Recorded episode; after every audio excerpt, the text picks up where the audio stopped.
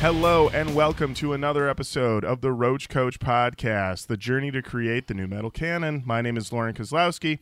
With me, as always, the original Roach Rider, Mr. Matt Nas. Keep it rolling, baby. There we go, ladies and gentlemen. We're back with you back for another episode of the Coach, creating this nu metal canon one album at a time. This week, you guys, we're talking about a band that people have been asking us to do, possibly since the dawn of man. Whoa. People been asking time. us. People been asking us to do this band for a very, very long time. Was the Dawn of Man 2002? yes, yes, it was, Matt. Okay. Yep, that's that's Just when everything checking. started. That's when everything started. And we knew if we were going to do this band, there was only one person that we could ask. You may know Mm. this gentleman from such podcasts as Discography Discussion, from such podcasts as DFT Dungeon. You just may know him as a great guy. It's Dan Terry, everybody. Dan Terry. Hey. Yeah. It's good to be here, guys. Uh, this is uh, this has been a horrible week. I'm not gonna lie. So you guys are like my shining jewels of hope and laughter, because this band. You'd think it would be this album would be like super super uplifting, but of course, you know, after listening to it for 20 years, I was like, you know what? I'm hearing this like with fresh ears this week because I knew you guys would be listening to it. Have you ever had that effect on something? Ooh. Yeah, Mm. Where you're super into it, and then you th- th- that's that's me basically all throughout high school. Oh, you got to hear this. This is the best thing ever. And then you're witnessing something. Somebody hears something that you really like, that they're trying to understand for the first time. Nightmare. You've just described my nightmare, and I do it to myself constantly. This was all of college, me playing stuff for people and going, ah? And them going, nah? I'm like, all right, moving on. Next thing. That was that was me trying to get people into Sloan for a long time. Let me tell you. and they're they're just not going to get it. They're just They're not going to get it. You know, I mean, every now and again. now now it's more Sloan for you. Like Right. we've we tried to get there, but I still I get too excited about things and I'll play it for people and they'll be like, "Oh, I just did it with 100 gecs, which I know is terrible." And I love them. And I played it for Lorin and he's like, "Hard pass." Um, I, I remember distinctly freshman year college and bonding with my roommates. We're playing songs for each other, loving this, loving that. And then I just got in my head because I was obsessed with Ben Folds 5, unauthorized biography of Reinhold Messner. And I was like, you guys got to hear this song, Army. Let me tell you, they did not want to hear the song Army. they were like, Lorin, what the fuck is this? And I was like, all right, okay, fair enough. no, thank you. No, thank you, Lorin. Lorin. Uh uh This is some nerd I'm going shit. to I'm going to dr- dodge this draft. yeah. I think I'm still caught up there though. Like I'm caught up in that in that mindset. That's that's the whole thing with the Dungeon podcast because like on discography discussion we reviewed music. You know, we talked about music, our opinions, yada yada yada. So like you would get people that had either never heard about something and wanted to know what it was all about, or people that already loved it and they were there to see you know whether or not you were right or wrong. You know, with what you're about to say, uh, with the Dungeon podcast, it's just that. It's like, how do I show people, you know, because you ever start showing somebody a song and you're like, no, no, no, wait, you got to listen to like, you got to get two minutes in, Oh, 43 yeah. seconds, Mhm. you Oh, know, yeah. and then Oh, you're yeah. going to get it. And like with the Dungeon pod- podcast, that's basically what I do is like I'll just melt meld it with you know a story about my power getting turned off and then they're like oh okay I now there's a human context to this, and I only play the best part, you know, on each song. Um, and so yeah, it's it's mixed results though. I'm still getting a lot of hard passes from people that are like, "Yeah, I'm sorry, bud. It was a good story you told, but I don't know about that song." I get that. I get that. I get that hard. yeah. It's the human experience, you guys. You open yourself up, and someone's like, um, I'm going to shut this down real quick. yep. yep. Yep. Uh, but, guys, we are here today to talk about a band, Blindside, and we're talking about their record, Silence. Dan, do you know when this album came out? Yeah. Uh, so this album came out on August twentieth, two thousand and two. Ooh. Okay. That's a come down record. That is a come down record. Uh, Dan, we'll start with you. Um, I know you said you have a long and storied history with Blindside. Hit us with the cliff notes. Well, so Blindside was a band that I heard a long time ago Um, I'm gonna be really vague about that because I can't remember the first time I heard Blindside, but I can tell you that I remember hearing a song called Superman. I think it was on a website called Godcore.com, which was a place that we all went to find our late, the latest in hot Christian hard rock and metal songs. And uh, I remember I was instantly turned off by it because I didn't like the way the dude screamed. And th- so this band, I remember them as being this like really loud, abrasive, screamy band. And I didn't realize the song that I'd heard was several years old. I just assumed that you know because back then you just downloaded the MP3. There was no metadata. There was you know you didn't know anything Right. about it. And so I remember being like, okay, this is all right. And then uh, I remember getting really into POD as young Christian boys tend to do in the early 2000s. And um, POD was like going on and on about their friends in this band called Blindside. They did a, a tour everywhere called the Warriors Tour, and it was POD, Blindside, and Project 86. So those became my three favorite bands at that time. So today, are we doing the Holy Trinity? We finishing the Holy Trinity? We're finishing of- the holy trinity of Christian nu metal bands. Absolutely. that's right. wow.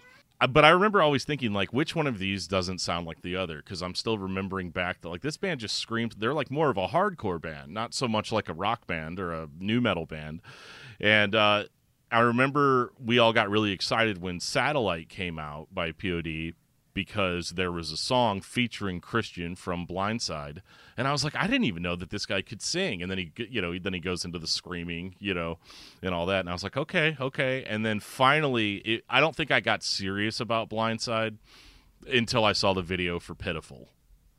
Uh, and then I was like, "Oh my god, best band in the world, ten out of ten. Let's go!" You know, Howard Benson did it again. You know, like let's let's go. Oh, this is a Howie B joint. Oh yeah, Yeah, yeah, it is. It is a Howie B production joint. Matt, you and I, I believe, have no history with Blindside. I do not. If uh, if this was adjacent to Five Iron Frenzy, yes, I would know it. But no, I do not know. Uh, yeah. So uh, this one, um, Howard Benson production. Uh, for those who are for some reason can't remember Howard Benson and his incredible resume, let me just hit you with a couple hits here. As you said, Satellite by POD. You know what? Let's just run through some of his Grammy winning and Grammy nominated work. He was a producer on Kelly Clarkson's Stronger album, which won Best Pop Vocal Album in 2013. He was nominated for a Grammy for producing Daughtry's album. So he was the the direct line from American Idol. Mm, I don't know about that because I mean this is the fifth Kelly Clarkson album, so I yeah, but I mean, yeah. if you weren't on American Idol, then Howie B's gonna find you. oh, you know what? I take that back because he also produced her fourth album, All I Ever Wanted. So yeah, I guess so. Um, and uh, yeah, he also produced The Reason for Hoobastank. He also produced for the Christian rock band Third Day. oh yeah. Third Day is still um, kind of a staple in the CCM world. Okay. Um, yeah, it looks like he has a number of GMA Dove Award uh, wins and nominations. He produced, yeah, he produced uh, Third Day's ninth album, Revelation. Took him nine albums to get to Revelation. Fair enough. Um, hey, on the ninth album, ninth it's album. Revelation. It's a revelation. It's Oh, canon. boy. yeah, it's the last. yeah. Yeah. So yeah, Howie B. He's been in there for a minute. He's been doing the damn thing. Can you imagine that that band meeting for them? We're gonna put out nine albums. All right. The ninth one is Revelation. What? Why in the ninth one? Eh, it's foretold in the prophecy. That's right. Don't question. Don't question the. Don't question the good book.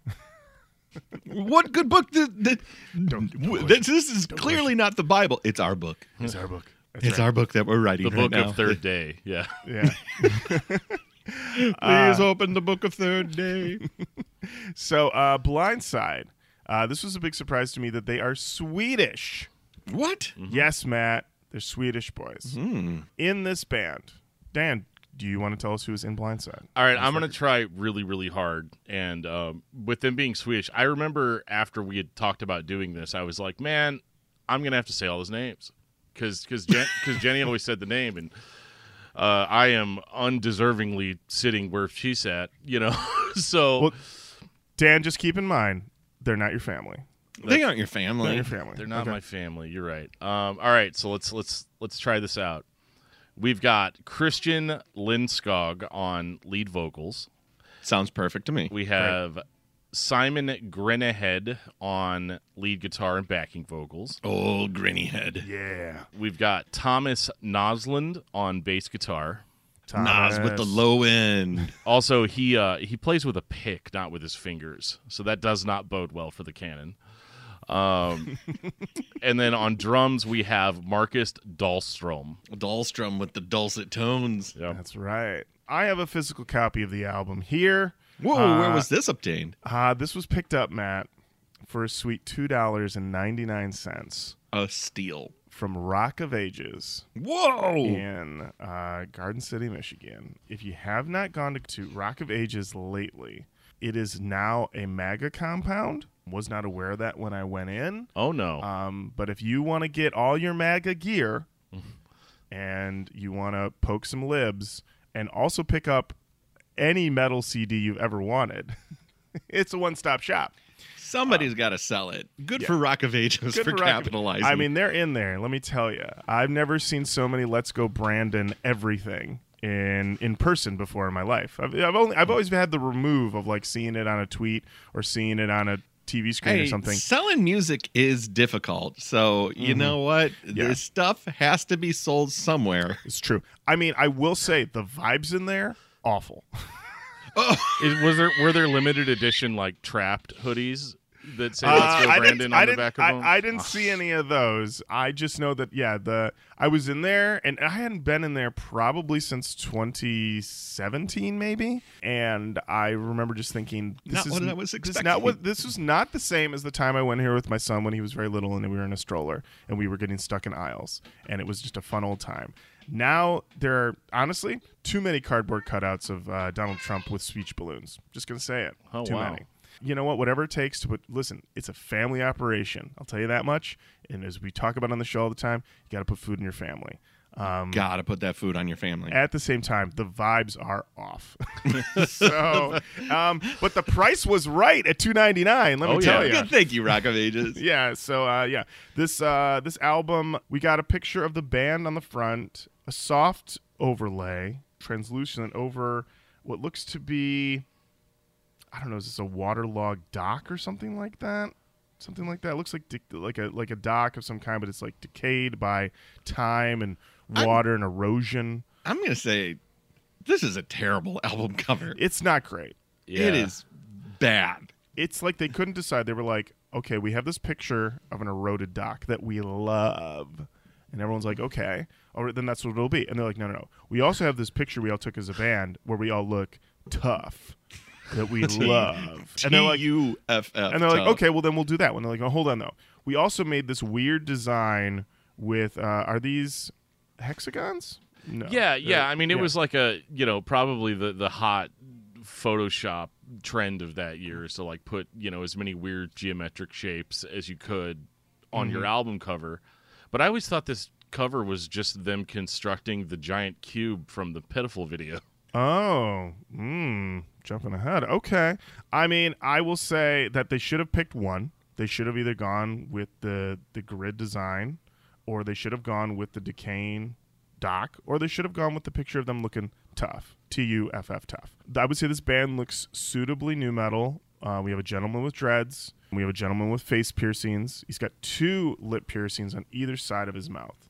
I would always say when I see that one, I'm like, that's a dedication because for me, who would never get, I mean, the idea, I mean, if I get a cut in my mouth, it's over. Forget about it. I'm not going anywhere. And so, two flip piercings on the bottom on either side of your mouth. This dude's hardcore. Um, he's wearing a Patrick Stump from Fall Out Boy hat, and he's got um, a not quite connected chin strap. And the drummer has a like non committal mohawk. But then the lead singer, Christian, he's going for the swoopy hair, emo boy got, look. I got a hard swoop. Dan, you're now a proud father. Did you ever in your youth have the swoop? I didn't uh, because my hair could best be described as a straight up Brillo pad.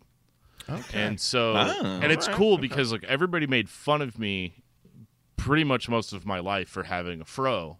And I was like, I, I really didn't ever like wake up one morning and decide to have a fro. It just kind of gross that way. The fro the But- fro chose you. The Fro Um, chose you. I keep it I keep it short these days because you know I'm a businessman. But I think Mm-hmm. that the thing that was most depressing about the fro is that during the period of the swoopy hair, you know everybody everybody had it that that raven black you know forehead swoop, Swoop, yeah. going on. Yeah. And I've got this fro, and I'm wearing like a plaid shirt because I still think Nirvana's cool, you know. And so I'm having like one of those sort of crises, and then like I get a little bit older, I go to college, I stop hanging out with younger people, and then I go to the movie theater to watch like Batman or something, and there is you know two or three kids that have fros and flannel t-shirts surrounded by girls, and I'm like. I, I miss. I should have just. I should have just like straightened my hair and just gone with the swoopy hair in, in high school because mm, yeah. playing the long game, I, I waited too long. Right. So no, to uh, answer your question, I did not have the swoopy hair. There you go. There you go. L- listen, I had the bowl cut for way too long, and then Oh shit. I had the bowl Yeah. cut for way too long in high school. I remember a girl coming up to me, and she said, "You need to do something about that." it's a direct quote. Whoa. Was she a friend? No. So she was more honest with you. yeah, yeah, yeah. she that's- cut to the quick. You Cut cut, to the me quick- deep, oh. lady. Listen, this was this was still the '90s, and things were a little different back then. And so I was like, "All right, I got to do something. I got to fix this. It's my senior year. I got to fix this." and Need so to do something about you need to do something about this. And so the move was, and you guys will remember this, it was cut it short, gel it, and then you sp- you swoop it down in front, and then spike it up in front, so you get spikes across the whole forehead area. I remember that look. Yes. Okay. Yes. Yeah. So I I got that look. I want to say like mm, maybe like March, like February March 2000. I went into that look, and I remember that girl, the same girl, going, "Good job, good job." She liked you. Did you date this girl? I You sure sh- didn't. I sure You didn't. could have because that is as much interest. I've never seen a girl give a man more interest in my. I'll say I can't I- think of a time a girl spoke to me twice. Like No, I, Right. I, in here's the thing. 2000. I oh was my goodness. way into you, dude. I was not picking up what this woman was putting down. I was just I was like, okay, you know, whatever, and then moving on. I mean, Uh, either she's some fashion angel that just fell in your lap, or she was way interested. In I don't you. even I don't even remember her name. I just know that she was in class and she was very direct. Um, and then, I have a yeah, couple years on you guys, so Mm-hmm. my hair tails were everybody wanted that Seth Green double waterfall Mm-hmm. or the Andy Dufresne. And I could not pull that off, even though I tried diligently. And then at 19, I started losing my hair. So the last real haircut that I was able to pull off was a Caesar.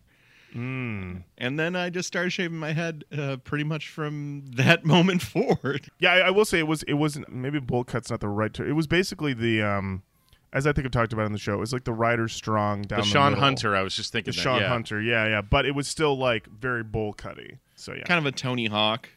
yeah, Tony Hawk in that era, absolutely. Yeah, good. And hair of course, talk. I had the Caesar because of um, one George Clooney on ER. Oh, absolutely, absolutely, Matt, for sure. for sure. I think this sure. band picture though really represents 2002 though because of how much stuff was changing because we would get into the everybody having a swoop cut on MTV, you know, um, Mm-hmm. really quickly after that if they if not already. you had to have the swoop cut, the white belt, and then you got to be you can't just play the guitar, you can't just sing. You've got to jump around and spin kick. That's Yeah. like that's the other vibe with this one. yeah. And we don't see a ton of that in a lot of other nu metal bands that we do. They tend to be more like we're going to low sling the guitar and the bass. We're not necessarily going to jump around. It's more of just like grimacing weird faces, you know. Yeah. I feel like really like Staind is like the true like prototype of that. Like how low can I play my guitar and bass to the ground? I'm two inches from the ground, but man, what if I get one inch from the ground? Like how low can I go? And I mean- these guys on the upper other end are like jumping, spinning, flipping. So much more active. Let, I mean, because we're in the come down, 2002, things are shifting. And they were a hardcore band. A Oh. week before the uh, before this, you know, like a week before the record comes out, they're playing a club in Sweden to a whole bunch of hardcore fans, you know, probably like 50 people, and they're rocking out, screaming, throwing their guitars around. Um, being in hardcore bands at that time, that's what you like. We used to put duct tape on our guitars and basses just so that we could swing all of our shit around like that. You know? Yes. So genre tags for this album are post-hardcore, alternative metal, and nu metal.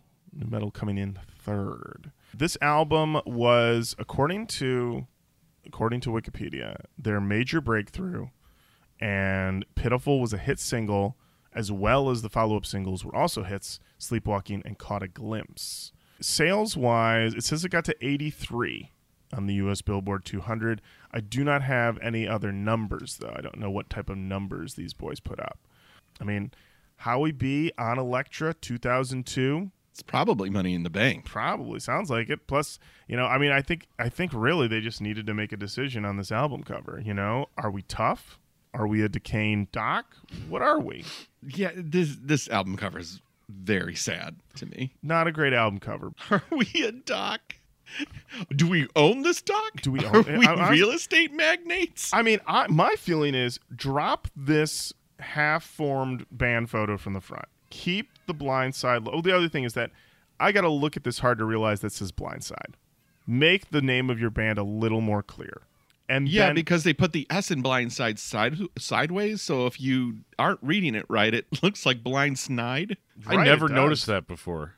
Yeah. yeah. It is it is spelled normal on the spine, so credit where it's due. Or yeah, blind or blind denied. Mm-hmm. blind-eyed, something like that. Yeah. It looks like Um, three people were in charge of the artwork on this record. No, And they were literally, like- it says that in the notes. Oh, Like, does it say that? artwork, oh, it does. artwork direction is by Blindside. So number one, there was they had some demands that Okay. had to be fulfilled, and then you've got Lily Picow uh is also in charge. So like you know maybe lily came in and said like i think we need to have these like geometric shapes like just sort of like a mesh across the front of it. And then um you've got a guy named david greenhill also. So it sounds to me like they were all really good friends and very inclusive to each other. And they're like all of our ideas are great. Let's smash them onto the cover of this record. That's right. David was like, "You guys, this decaying dock, I can't get enough of it." And they were like, "We love you, David. We, love, you. David. We love you, David." So you know what we love? We love the uh, the transparency feature of Photoshop. so we can do it all. We can do it all, do baby. it all, We can- Um, this album, there are two reviews on Wikipedia. One is from AllMusic, a three out of five, and Jesus Freak Hideout, oh yeah there it is. four and a half out of five. I mean, that's High praise. high praise. Let's see. Are there any good quotes from this? It's a, I would say, four paragraphs. They're very excited. They say that, that they're more accessible this time. There's some charm in these guitars, but they're also reminiscent of like Bon Jovi, but they seem fresh and they're real into it. They say that some songs are soaked in 80s metal feel with a modern update. Some songs are beautifully dreary and melodic. And then at the end, they say, now keep in mind, this is an album that this person rates four and a half out of five. That is as close to classic without being classic. And at the end, they say, while silence may not be especially innovative, it's nice to hear oh. something moderately different from the Creed wannabes flooding the mainstream modern rock scene. Blindside deserves the break that is potentially offered on silence. Let's hope the record is given the chance to. Four and a half out of five. Well, it's like, bro, you could listen to Creed or you could listen to this. So that might as well be a five star review. You, know, what? like- that's that's right. If that's the if that's the floor, welcome to the ceiling. right. wow. Uh, you could listen to Creed, but uh, there is Blind Side. there is Done. blindside. Um, Mm. There it is no yarling on this record. I, that's spoilers. There's zero yarling going on. Zero Jarl. Oh yeah, this yeah this. Honestly, when your hair is this swoopy, you ain't yarling. No. You ain't Ireland. No, no, no, no, no. Anything else to say about the record before we dive in? Do we want to all talk about our favorite decaying docks that we've seen? Oh, I mean, Right? We're in the Great Lakes state here, so Bonus too many to Patreon episode. We'll do a four Yeah, hour. bonus- right, yeah. bonus. That's right. Patreon doc special. Doc special. Uh, talking. We'll just be talking about pictures of docs that no one Oh, can see. we're talking docs and not documentaries. Be very careful on the Google search. right. Um, Mm. Oh, docking. Yep. Yeah, you got to make point. sure. Oh, yeah, you got to yeah. make sure you're searching for the thing that you want to search for. Yeah, That's not right. tip to tip, baby. Nope, Nope. nope, not at all. Yeah, and we're also not going to be talking about iPod docks or Hmm. um, iPhone docks. Docking you know? your pay. Yeah. Do- yeah, Oh, terrible mhm. doc. Yeah. Not a good dock. No, no. Or you know what? Docking a um, a starship. Yeah. because then you start watching videos of the Starship Enterprise docking in or on, you know docking out. Always majestic. It's like you sometimes have to remind yourself, this is not real, but I am watching this with just sustained awe because the Starship Enterprise, great ship. Beautiful. Great Top ship. tier. Yep. Top tier, top tier ship. Uh, whenever people shooting at it, I'm just like, "What are you doing? You're shooting history. How dare you?" I hope that I hope they die. Yeah. yeah. Not But- not the starship. The the people fire get the starship. but- oh, trust me, they always get theirs. they Uh, definitely get there. They get theirs, and then they just build another Enterprise. They're like, "This is like you know, Enterprise G, H, whatever." Anyway, that was a little Trek talk. Um, I Ooh, think Trek talk. Trek talk. Um, I think it's now time I think so start too. listening to this record. Matt, what do we got first? First up, caught a glimpse.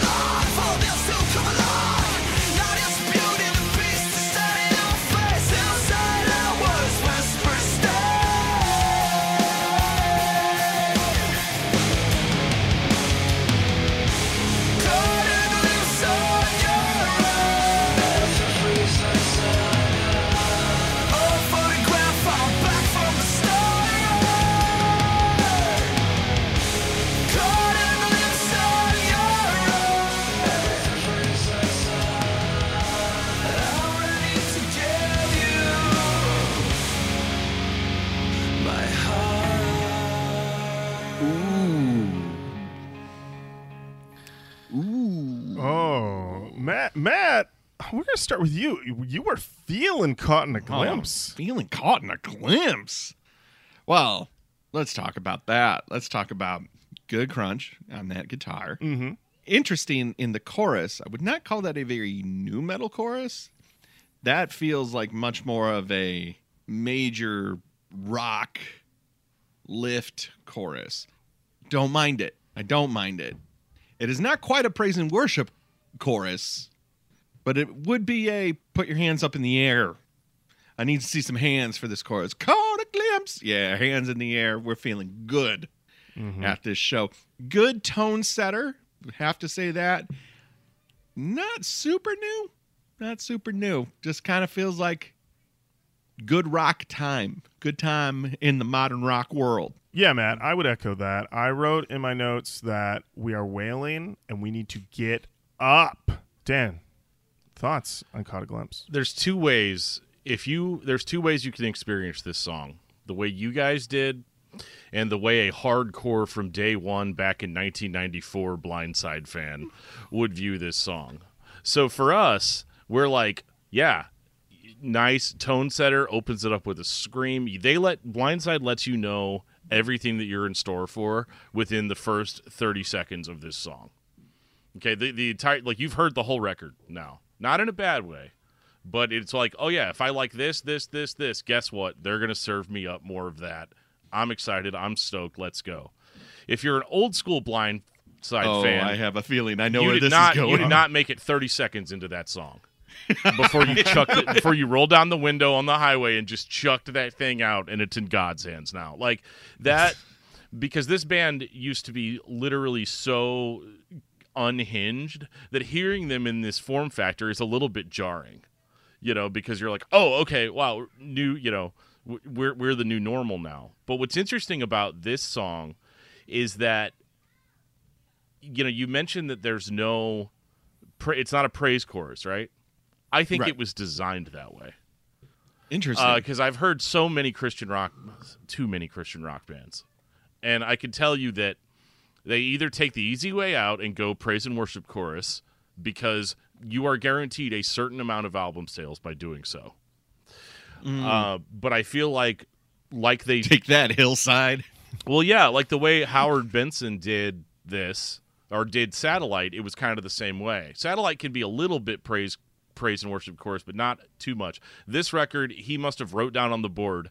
Literally, this can, this band has to be a super Christian rock band that does not sound like a Christian a rock super- band, and that is pretty much um, when we get into some of the other uh, some of the other comments later on in the episode, you'll start seeing that sort of uh, ebb and flow with uh, people being like, "Is it Christian? Is it not Christian?"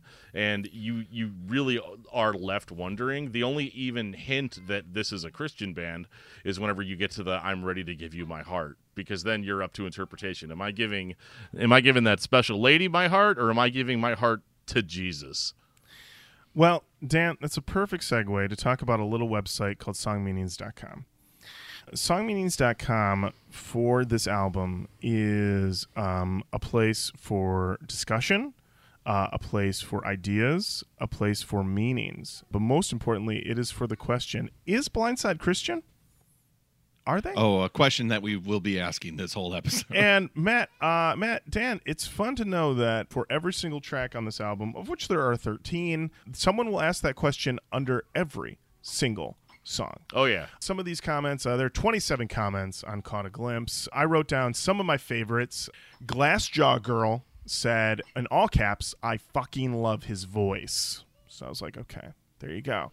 Dragon 35 Ninja said, ah, the CD is better than I thought. This band is great.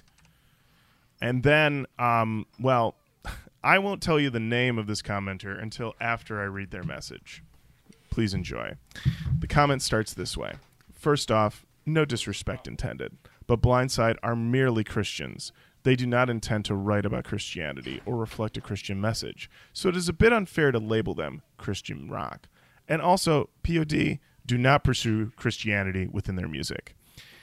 I don't really agree with this, but it's a good comment from Erection 50369. oh, so glad Erection came in here and raised the stakes. wow. Ah, an incredible moment. I mean, yeah, I will tell you throughout this comment, through this uh, song, you've got uh, 27 comments of people just going back and forth. These guys are Christian rock, and it's fine. There are other people saying it's Christian rock, and we need to rep- we need to be aware of that. You know, um, someone with a screen name Blindside Rock said these guys love Jesus and are so talented. Uh, now, remember Dan, I'm going to come to you on this because I know back in the day you were a board warrior on many a Christian rock site. This is uh, de right? This is how it goes. This is the way that this works, right? yeah. I I find it fun that you guys are like, yeah, these guys are nobody's sure about Blindside. If you are a Christian rock band, this is your songmeanings.com comment section. Like it just it it doesn't even matter. Like if your if your song is literally called "I am a Christian and I love Jesus," people will Jesus is the way, the truth, and the light. people will still debate whether you are a Christian band or not. And and there's also kind of like a little bit of a meta there too because you can't just believe somebody is Christian if they say they are. And even if they say they are, then you have to ask yourself, well, I- I came into this with a crit- in a criticism mood. So now I've got to find something wrong. This is what I'm here for. So if they say they're Christian, I'm going to find something in their lyrics that that contradicts my limited understanding of what that religion is. And if it contradicts mine, then I'm going to start a bunch of I'm going to start a, a huge argument about it in a comment section and get people really stirred up. It's not even trolling because in some twisted way, they have the best of intentions because they're trying to inform you of something that they themselves are not quite sure of. And then you you had mentioned this before we started. When an atheist roll is, rolls in, it's instantly like, "You guys are idiots. There's no way this is a Christian." You guys are morons. Yeah, this is not this this band is not Christian. I don't know what you guys are talking about. All you religious people are in this comment section messing it up, messing up this band, screwing up the legacy of this band. And and that's that's another existential crisis of I like this and there might be religion religion's references in it, but I don't know. I, I can't. I, I then then it's like reverse guilt where like you know Christians typically feel bad about liking non-Christian music, and the militant atheist also feels bad about liking Christian music. Uh, yeah, I mean, th- this one, I didn't even write this one down. I didn't see this one. This one's from uh, commenter Hit and Cry. Oh no. What a quite a name. Who said, "I love this song so much. I've been a Blindside fan since their first CD came out, and Silence is by far my favorite CD of theirs. His voice kicks so much ass, and the fact that they're a Christian band, but do give that preachy feel is great. Because I oh, I think they meant to say do not give that preachy feel is great because I don't like most Christian rock. But are they really Christian rock or a band of Christians that rock? Well, And- there it is. And, and then they follow that up with, "Who cares?" no, there it is. that perfect. Well, let me tell you, hit and cry. A lot of people care, and they're in all the Deeply. comments for every single fucking song. That's So, right. Yeah. It seems that religion isn't a casual subject to most. No, it seems like people kind of base a lot of their life decisions around it. So definitely something fun that we can poke at throughout this episode, right, Matt? I think so. Yeah, All let's right. keep rolling. Let's then. do it. Up next is Pitiful.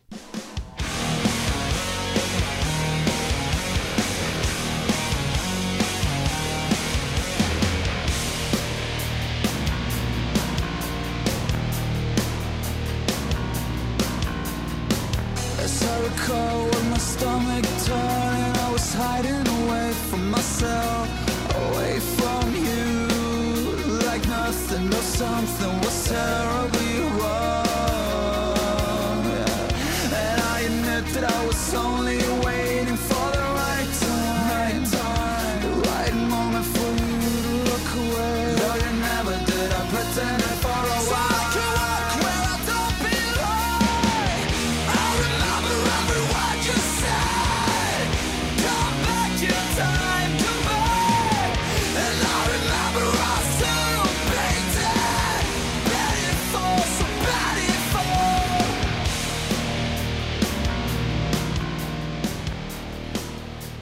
Uh, so this was the uh, this was the first single from the album, and uh, I wrote in my notes that we are rocking, we are rocking, and I said, what if we were Christians who can bring the heat? Because this gets the job done. We've got some twisty guitar in the second half. It's not heavy, heavy. It's in that fine line, but I had a good time with it. Also, I caught the lyric right off the bat. But I know as I as they hammered those nails into your beautiful hands, I was like, track two, stigmata, baby. Let's go. We have a confirmed stigmata in track We've two. got a confirmed confirmed stigmata. Oh, we got a stigmata on the field. stigmata on the field. Um, and um, and I mean also this this lyric here. I remember every word you said. Come back in time. Come back. And I remember I was too beaten. That's T O O. I was too beaten. Pitiful, so pitiful. Listen, I haven't been to church since 2000, but I can even pick up what these boys are putting down. And it is very funny that there is any debate in these comments. there is a stigmata reference in the second song, and people are like, how Christian do we really think these boys are? Really? It's like, dude, Yep. just own it. Just enjoy your Blindside in the Yeah. car. Just it's No- fine. No, one here is trying to take this away from you, bro. It's it's fine. You can like it. It's fine. Um, yeah, just it's people are going through it. Dan, uh, pitiful. How you feel about this one? Uh, hot chorus. Obviously, it's it's literally the catchiest moment on the record. Um, very, very, very smart choice for a first single. And yeah, this was. I mean, because you got to think what, what you guys are missing out on is you're seeing the remnants of it on songmeanings.com, but what you're missing is the is the schoolyard talk uh, about blindside, Oh. or rather, rather the youth group, the youth group schoolyard talk, where we're going to talk about all this stuff in real time, actually to each other. So it's a little bit more respectful most of the time, but you also had like this was the song that we would go to and be like right there nails hands you know nails beautiful hands he loves jesus thinks jesus his hands are beautiful it's a little weird but it's fine um you know uh but he's talking about you know he, obviously he's talking about being a sinner and that he feels really really bad about it and he wants to go back in time go back in time to to undo the sin that he did because he knows that the sin that he did is is what drove those nails into Jesus's hands and he feels bad about it. And he's able to capture something that deep in like a 2-3 minute radio rock song, which I think from a creative standpoint is incredible. Like that you could convey that sort of lofty concept in a you know I remember every word you said. Come back in time. Come back in time. And it's literally like that's it. But you're saying all of this other stuff. And thankfully, they had an army of people that were willing to talk that stuff out for them. Matt, There's this is a good song. I like the song. I, I like the chorus, super catchy. Everything about the song is right down my alley. I would have really liked this if I would have heard it in 2002. I did not. Um, it missed me. But like this, then I have Taking Back Sunday, and then I have this. Ba- it's like, oh, I'm good. This is this is what I like. Um, from a nu perspective, I, I don't hear a ton of nu. I hear like remnants, you know, like a- affectations, things that are like from the time. But it this this feels kind of of a new generation, of a next generation, of a you know, from '99 to 2002, like. It's almost like a world event happened that made people change their mu- musical style a little bit. oh yeah, Ah, something did happen. I'm gonna have to Google that. So give me a minute. Well, I'll look that up.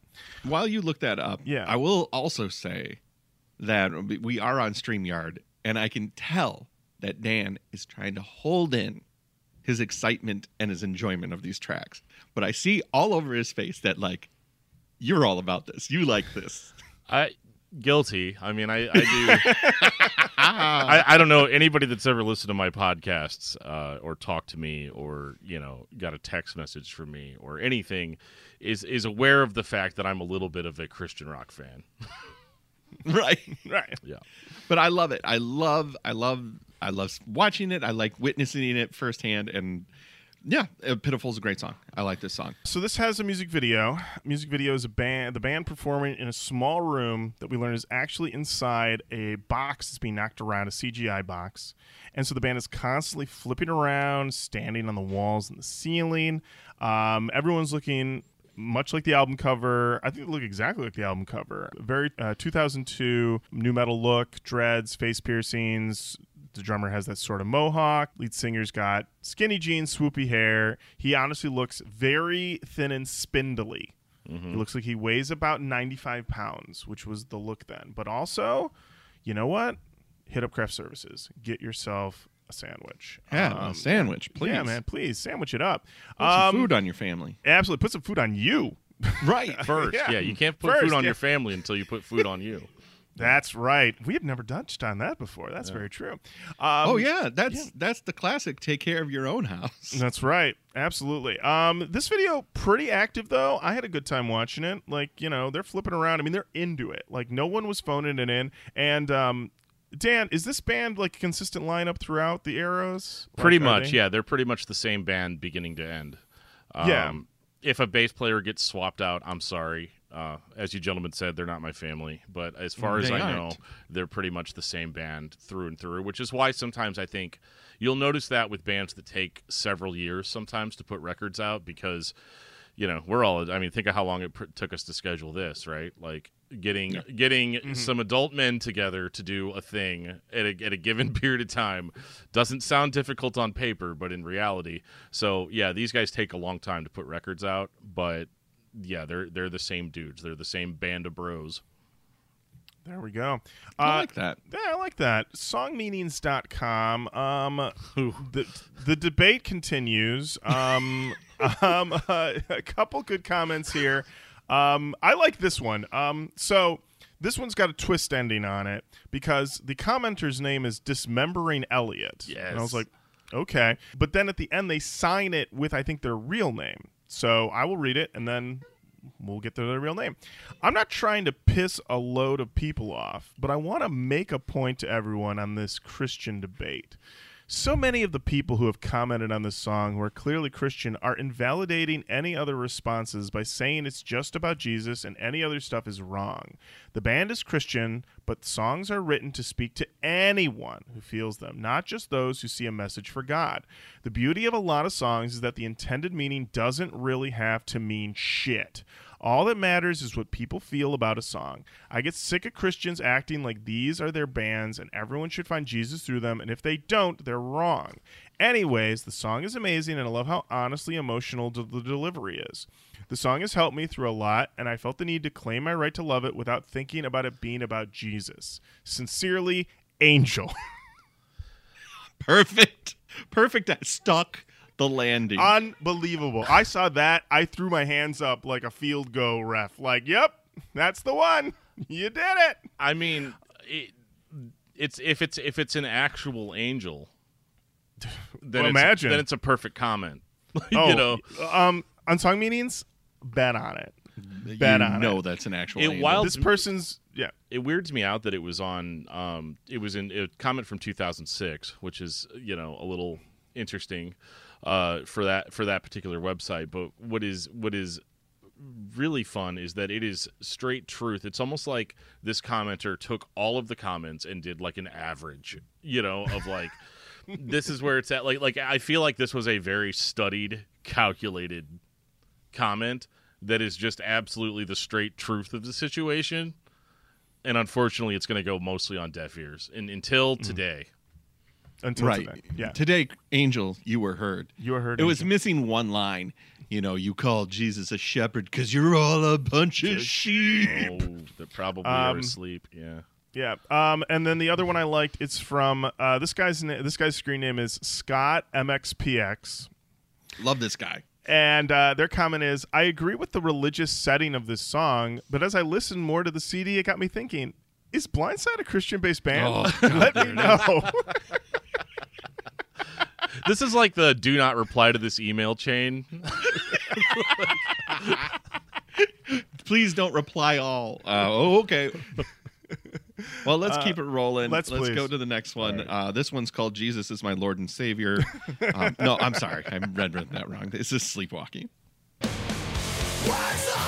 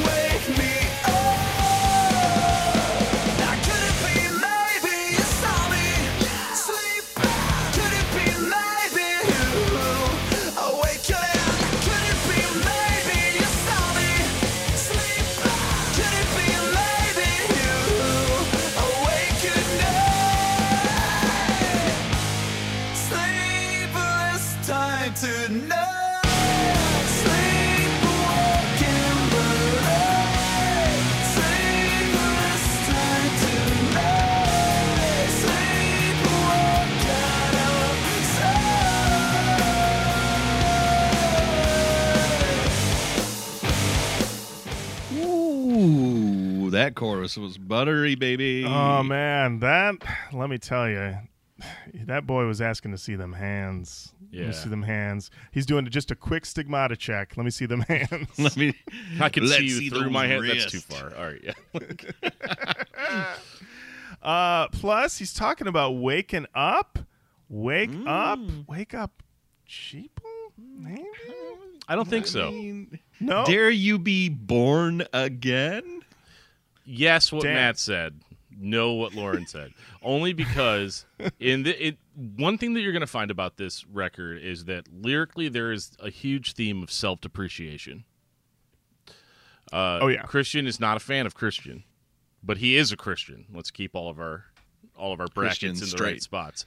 Um, but this record he talks like because you have pitiful where he's you know i'm pitiful i'm pitiful i'm a pitiful horrible sinner right this record or this song it's always directed towards him. Are you trying to wake me up uh, now that you're trying to pull? What are you trying to pull? Is it my arm? I do believe it's all you know wake me up wake me up. And he does this thing that's really frustrating because like i like to analyze lyrics obviously. He does this thing where it's frustrating where i never know if he's talking about himself or if he's talking about someone else as if it's himself. Um, but you know, with getting to the whole like, yeah, sleep, sleepwalking, sleepwalking. Yeah, anybody that's not a Christian is sleepwalking. Get it? But it's me. But it's me. I'm also that way. Didn't you guys listen to Pitiful? It's me. It's me. The call was coming, from inside inside, the, the house. house. That's right. Uh, yeah. Sleepwalking. Song's Uh, pretty cool too. Yeah. Yeah, it's a good song. Uh, yeah, I like the yas that are in the background. Those are fun. I also like that occasionally his voice is cracking and breaking. Mm-hmm. So i i you know, he's he's just like he's feeling it at a level. He's like keep keep the seams in, keep keep the blemishes in. I want to be real and raw. And Howard Benson's like a little bit. Don't worry. These song these these songs are still going to be tight. I wrote this as very earnest, but I did not have a bad time. I'm not a huge fan of a slowed down chorus generally, but this one's pretty good. I mean, those verses though, very punchy. Very much enjoyed that. Songmeanings.com Blindside Rocks said this song can send chills, especially at the end. The screaming is incredible. They lyrics rock too. They lyrics, they rock. Yeah, they Oh, they lyrics? They lyrics? Mm-hmm. Uh, Uh, they rock. They rock. Um, they named me Mikey. Said I couldn't tell you what the song is about, but it is most definitely my favorite Blindside song as far as the musical aspect of it goes. Bro, this song rocks me so hard. Veronica ninety two eighty two said the whole album means a lot to me. I first heard of them when I was 18 years old. That was six years ago. They were having a concert here in Ventura County, and I wanted to go, but my asshole father said no it's on a school night but ever since have been a real big fan and would love to see them live veronica it's been six years and you are still holding this grudge girl you got to see blindside stat you gotta, you gotta, Yeah. you gotta let this go. Perfect closing comment from uh, Zieg, who said, "I didn't know Blindside was a Jesus band." there it is. There it is. Get used to these comments. Then somebody Uh, always rolls in hot with like, well, here's some scriptural references for Oh. every single. Oh, I love that guy, the scholar. Yeah, There's yeah. there are a couple I did not quote any of them, but they're literally like eight paragraphs. I want to break down every single one of these, talk about how this lines up to the the good book, and line up to Old Testament, New Testament. And I was like, dude, I'm not reading all this. I'm sorry it happened, or I'm happy for you, but I ain't reading all this. so, uh, John 3 3. yeah. Yeah, uh, Matt, what we got next? Oh, baby, we've got cute, boring love.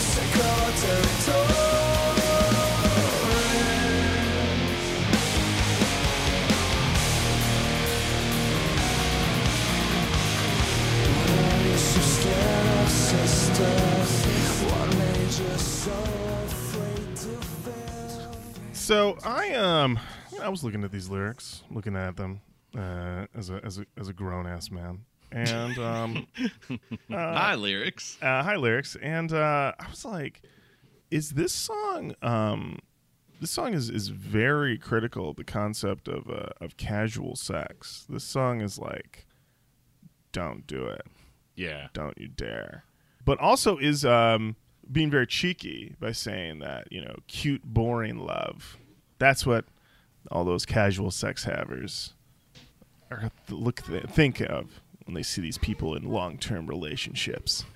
Oh that's cute. That's cute and it's boring. I'm out and about getting wild. A damn freak in the a sheets. freak in the sheets. Um, i feel like I'm I, out there buck wild. listen man just you know it's just flapping in the wind I mean, I can't tell when someone's complimenting my hair that they're into me. yes um so uh this was uh it's funny is that i don't think i've listened to a song um like this in a while where i was like relax I mean, this song feels like it was delivered to me while sitting in a chair backwards to let me know that they were hip and cool and down, but also wanted to break down some truth for me. It's punchy. Once again, punchy. That's the kind I come back to. It- These songs are punchy. Dan? Yeah, I mean, this song is so the you read it as a grown ass man for the first time. I was not a grown ass man uh, when I first read these lyrics, and so the first time I read it, this is what this is the type of song that Christians refer to as quote unquote a great song lyrically, man, um, because. because it, it, it reinforces something that you already think and so whenever somebody says what you think already it, it hits a dope you know you get a dopamine hit in your brain your brain recognizes Yep. that pattern it pats you on the back tells you you did a good job these boys are great they're christians probably uh, and it's going to Still be up for debate. Still yeah, for debate. yeah Way up. jury's still out but i think that this song is so was so weird to experience now uh, versus then because then I would have said, yeah, this is a great song. Um, he talks about you know some really hardcore truths. You know, like I mean, I was I was in it. I was eating the cake every day. I had the I had the purity ring. I was there. You know, um, which is weird because looking back on it, I probably didn't really have to worry about making a vow of purity. Uh, but um, I certainly didn't. yeah, it really it turned game- out to not be a problem at all. Uh, but I think that with this, it's it's interesting because he mixes sort of as close to sexual as this band can get. He mixes this like sexual theme with uh, like he probably thought it was really edgy using the word lust. Uh, but you know but then whenever he turns around why are you so what are you so scared of sister what are you so scared of sister um, it's weird hearing him hearing him mix that christianese terminology you know we're all brothers and sisters in christ you know to like be talking about this subject. Uh, and i don't know if it was just like a translation fail you know what i mean? Like a like a this is going to be fine uh, but it's but it's not. Um, it, it just it always came off weird to me. And i remember me and my friend buddy used to drive to school listening to uh, Silence by Blindside, and we would get to this song, and then we would always talk about it because it was something that we were worried about. That it turns out we did not have to really worry about at all. Um, but we were always like, "Yeah, it's really cool that he's talking about lust." You know, we used to say he's calling it out. He's calling it out. This is a, ran- a rampant problem. He's drawn that line in the sand.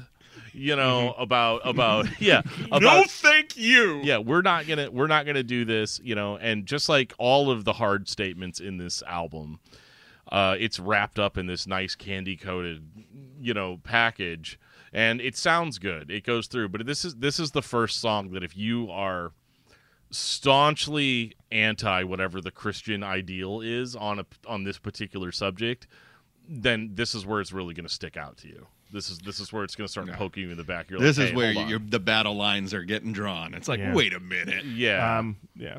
I, I like I like Dan the, the picture you painted of you and Buddy driving to school, listening to the song, then talking about it and saying to each other, "Listen, man, today at school, no casual sex, No casual right? sex, okay? You're gonna, dude. You know, you know that at that time we had what were called accountability partners, right? So if you, I no, I do not know about this. yeah, so what an accountability partner is, is where you will, you and your friend will both agree not to look at porn or something. You know, either either don't drink, don't smoke, don't have any casual sex, you know, or don't do any of this stuff.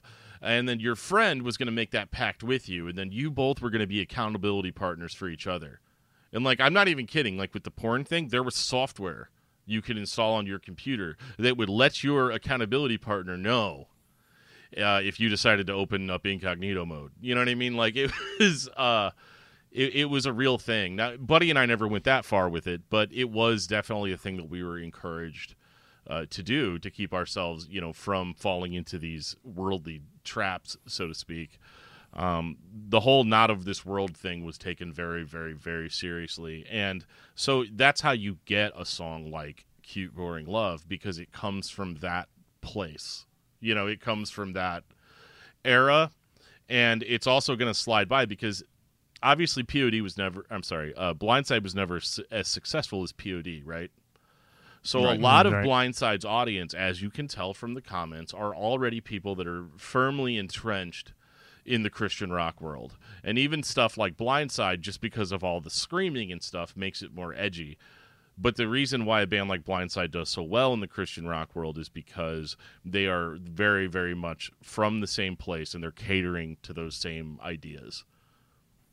So that explains the song. I don't know how much I necessarily agree with it, but um, that's that's how something like this We comes got to here. be. Wow, that makes sense. Um, so I had a similar thing to you, Dan, uh, except I had an uh, anti-accountability friends um, who were constantly making sure that I had all of the bad things you're not supposed to have. Yes. All right. And Um, I ha- I had a best friend who uh, was just my friend, and we were never gonna get laid. Yeah. That- that's being buddy. yeah. Yeah. Uh, oh yeah. Like, oh, we have. Yeah. Well, I have rich dreams of all this pussy I'm gonna never have. Right. Right. Uh, um, I wouldn't know what to do with it. I couldn't have handled it. I was a child. It's true. That is it's true. even- yeah. Even the older I get, that I stayed a child until my mid twenties, where life smacked me upside the head. I pulled out a couple comments from songmeanings.com. This one's from Harmonical Fatigue, who said, To me, this song is about this guy that is getting sick of putting up with casual sex and is longing for a more stable relationship, a more committed relationship. In other words, the cute, boring love, hence the chorus. It also sounds to me like he is asking this quote fuck friend of his Yes. to open up to him to love him emotionally, not just sexually. Don't you think it's time to trespass? What are you so scared of, sister? I'm just as scared as you. Um, harmonical fatigue. Um, I've been in the game for a while, and I've never heard anybody call it a fuck friend. I'm just gonna say right now, Fuck buddy. fuck buddy. Or- But a fuck friend, I don't know. That one, that one's a little clunky to me. And then Two Hearts Ablaze said, "I am so glad someone mentioned the fact that these people are Christians." uh, no, this song is not about having casual sex. I agree with some of what has been said, like he cares for this girl a lot and would like her to feel a pure kind of love, God's pure unconditional love, even for a girl like her. Uh, Two Hearts Ablaze. Did you read like no other comments? I think the answer is yes.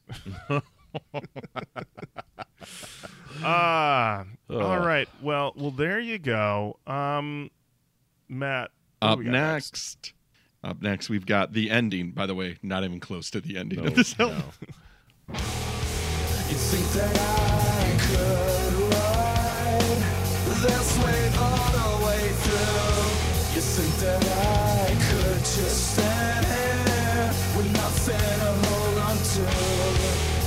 Can feel it, it's breaking, it's coming down, it's crashing down from up high. I can see it, it's too big, too fast. Too big,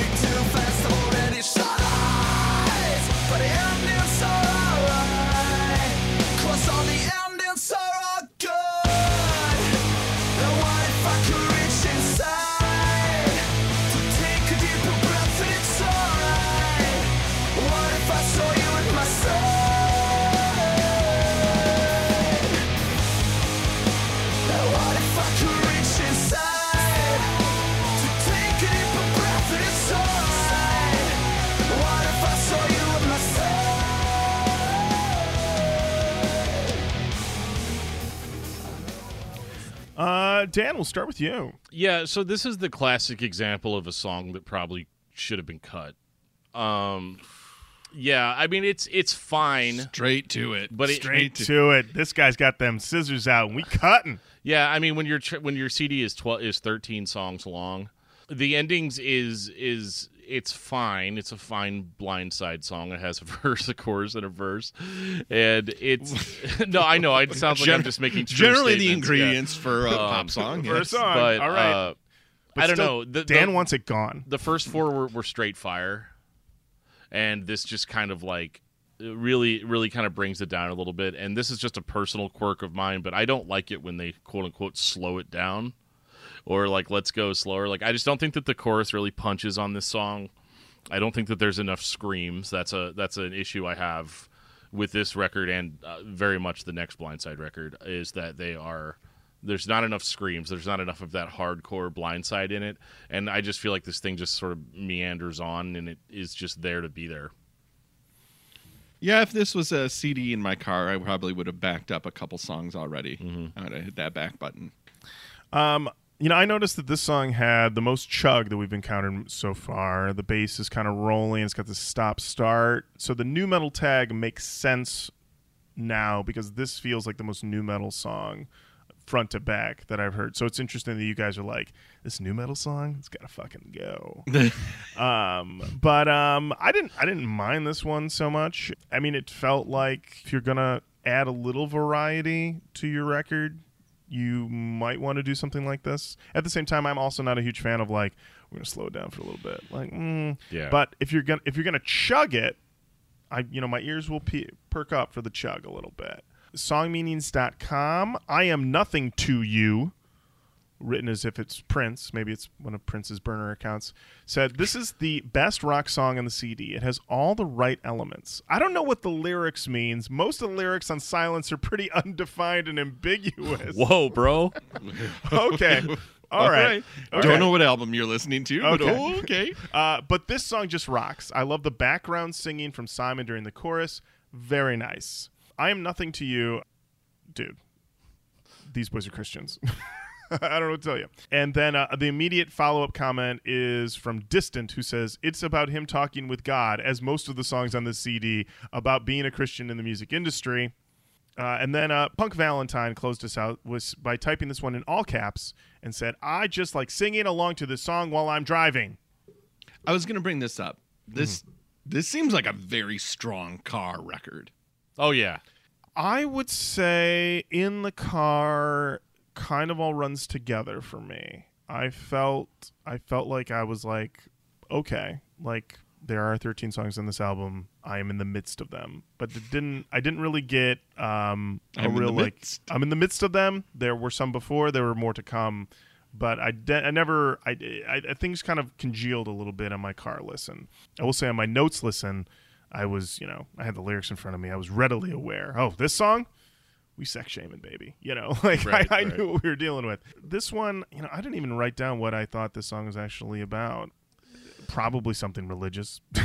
Uh, yeah, I mean this one this one probably actually is somewhat more ambiguous because it's just like oh yeah the endings everything's breaking it's coming down but he never he never says what it is which is weird because there are times where he's ultra specific and then there are times where he's just like I don't know man you know the world and stuff and you know but now you got to understand when a Christian band says the world they mean they mean the ungodly world the, Right. the unsaved Right. world. When you say the world as a negative, it's it's it's not the world in general. It's literally just everybody that's not you and your friends. there it is. All of us with no accountability partners. You know, we're just bumping around. Um, Well, you better not you have be, to- because I'll know.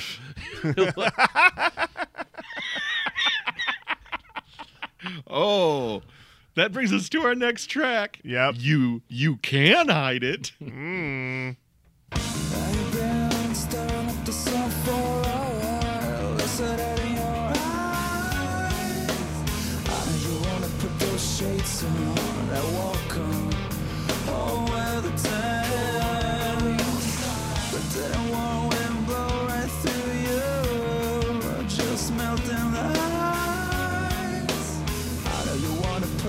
put those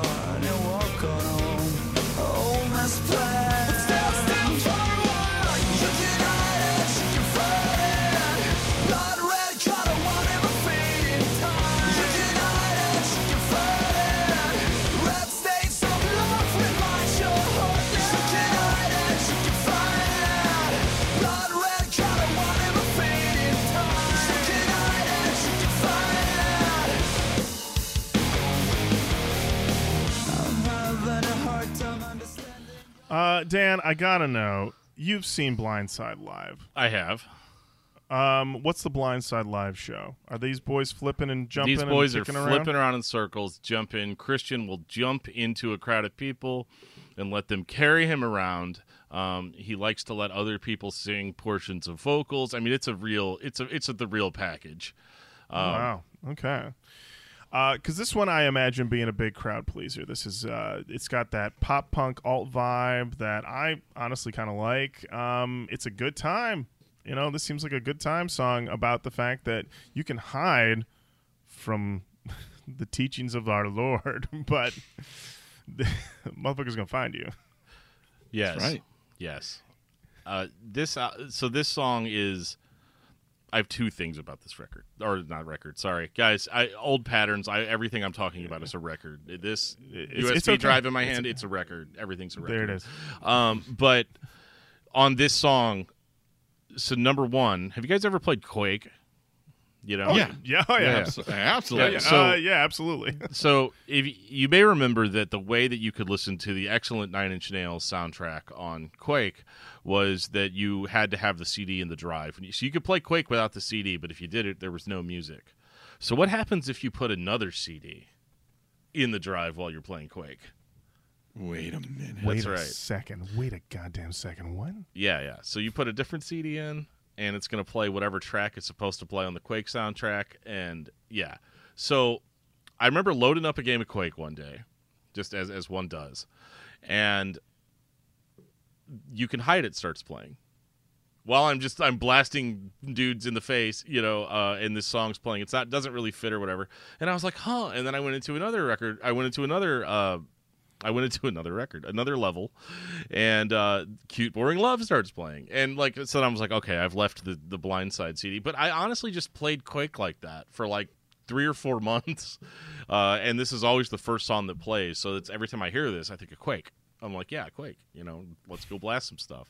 But um, the other thing too, so this song is not necessarily about you hiding from God, but more like hiding yourself from other people, like not wanting other people to know that you are all about God. So so it's like you're enjoying the sun. He talks about like the standing in the sun and the tan, and you can't just wash those blood stains away. You know, um, blood of Christ for sure. Oh, that's whose blood we're talking yes, about. blood of Okay. Christ. It's always it's always the blood always- of Christ. I mean, listen. t- t- If his hands are bleeding and his sides bleeding and he's got a crown of thorns, that guy is leaving a mess wherever he goes. He's, it's a bloody guy, yeah. And so you, it's a bloody boy, right? Uh, but no, Oh, he's a blood boy. He's a Yeah. blood, Blood boy. boy. yeah. But you know, this song it's interesting because this is sort of mirrors. They, they Blindside has another song on their previous album called "King of the Closet," where he just screams, "I'm a vampire! I'm a vampire! I'm afraid the light is going to set me on fire." And so it's he, I feel like he's sort of taking the same theme of like light and a tan and and you know sunlight of like you want to sit here and live in the warmth of God and you want to enjoy all the benefits of being a Christian, but you don't want anybody to know about it. And so you're going to try to hide it. Hmm. Interesting. Interesting. Uh, you know what? You could you could flip that lesson. You know, you know, if you're somebody who listens to this podcast and enjoy it, but you don't tell your friends and family about it, you know, same thing, same message. Tell people about the show. That share button is right there. I mean, Right there. Right there. Right fucking there. right there. Sure it. Um, um, songmeanings.com. I like this comment from Sepron, who said, Well, this band is extremely religious. Wait, what? yes. Uh, and then they go in this. They were originally on Solid State Records, which was an all Christian band record Solid label. State. They, tour with other Christian bands. They say they're a Christian band on stage, and their lyrics are obviously Christian oriented. And if you pay attention to this song, you can tell this is about the sacrifice of Jesus. It's plain to see. Sepron, no notes. You did it. Is that a got him? I mean, it would be a got 'em sort of, kinda, if anyone read it and noticed it, because, but no one will because it's going to come up again. Oh, blindside. Um, I'm not. I'm not sure if this I'm is a not Christian, band. song or not. Um, when they talk about bathing in the blood of Christ, are they actually talking about the blood of Chris, my friend Chris? Chris I've heard- Thompson, my friend Chris Thompson, Christy my friend Chris Thompson. Yeah. Oh, bloody Chris Thompson. Yeah, yeah. Bloody Chris Thompson. Yeah, he he fell down uh, in his grandma's driveway, skinned his knees. It was a whole thing. We had to go inside, get some paper towels. They didn't have any band aids. It was just a mess. People thought someone had died there. Maybe that's who they're talking about. Bloody Chris Thompson. Oh, the bloody Chris. Um, Matt, what do we got next? Well, I'll tell you right now. We've got Thought Like Flames.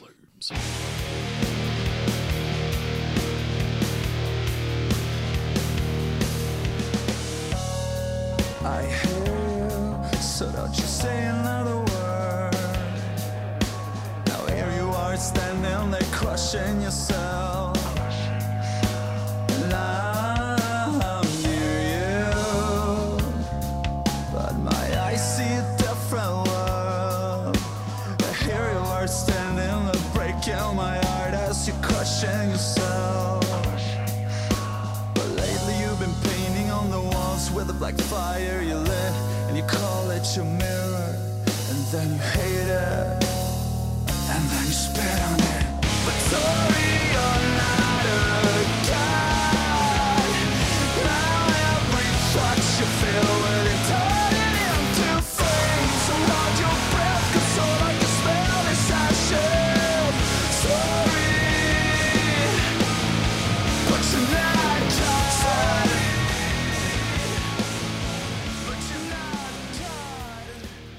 Dan, we're going to start with you, my friend. you know, unlike a lot of Christian rock songs that tell you about how God about who God is, this song has no problem letting you know who God is not, uh, which is which is you and, and me and the person that he's talking to in this song. I like this one a lot. This is where this is where the chord because I feel like the last two tracks, while still decent and one well one's decent, the other one I said I'd rather cut, uh, but I think that it kind of gets a little boring with how they'll start off real slow and then they'll eventually will get to a really good chorus but it's starting to take a little while at this point in the record. But i love that i love the whole whenever he starts getting into the hook you know sorry you're not a god and then he's like sorry but you're not god. I love that as a as, as a kid in 2002 that goes to church that song is like yeah. But it's interesting when i looked at it this time around I was like, okay, this is he's in a he's either in a relationship with someone or uh, that has self esteem issues or self image issues, uh, or um, it's a he's either in a relationship or he's a, a friend of or whatever. And I think it's interesting the whole "you're not God" thing comes from the whole like you think you're supposed to look this way, but God wants you to look this way, and you're not God so you you're not allowed to have this image of yourself. And i think it comes from a really pure place but it also sounds a little too much like you're telling this person what to do. You know you're telling this person how to live their life. I, I feel like this album's been telling a lot of people how to live their life, and I wrote in my notes that at this point I would love a subject change, um, and I would like to cut the monotony up with something just not about this, like maybe a song about taking your dog for a walk, um, or a song about like restocking your fridge. These were the two topics that came to my head. Um, I think, you know, I would just love a, a, a subject change would be great just in the middle of this album. It'd be great. Just a song uh, not about this. But it seems like they had a thesis and they were not deviating at all. Um, but I'm just putting it out there. Maybe in the middle of your album, just a song about your dog. I'm just saying. Walking it, feeding it, something. Writing exercise, something to think about. Matt? You know, this was the on a different take on it. This was the first one that I listened to that I heard his accent very clearly. mm-hmm. Like everyone so far has been kind of like the screams or the song itself is loud enough. Since they slowed it down, took the tone down a little bit. It was the first one where I was like, oh, these are not native English speakers. I did not, you know, I would not have known up until this point if we would not have discussed it, obviously, earlier in the show. But I would have been like, hold it. Where are these guys from? Yeah. yeah, there is a sense that uh, every now and again. You're that- the beautiful. Yeah. yeah, I mean, that's what they sound like in interviews, right? They sound like the Swedish Chef, right? It's I mean, a little- Between I mean- song banter, Yeah. they're like, hurdy dirty, we're Christian. Me and my boys have a good of her turn. i couldn't tell from that interview whether they were christian or not though um, Oh, I bet you couldn't. yeah They were on the 700 Club, and we still couldn't tell. Oh, man. Uh, Matt, what we got next? I'll tell you right now. The next song is called "Time Will Change Your Heart."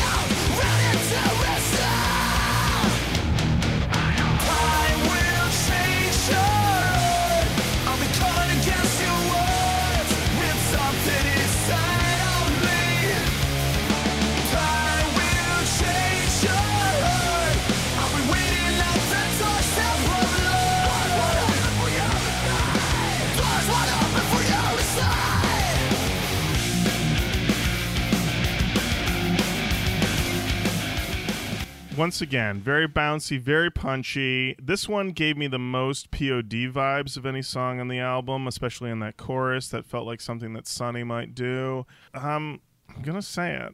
I mean, this feels like a song. and Hear me out here. I don't know if we've determined whether or not this band is Christians.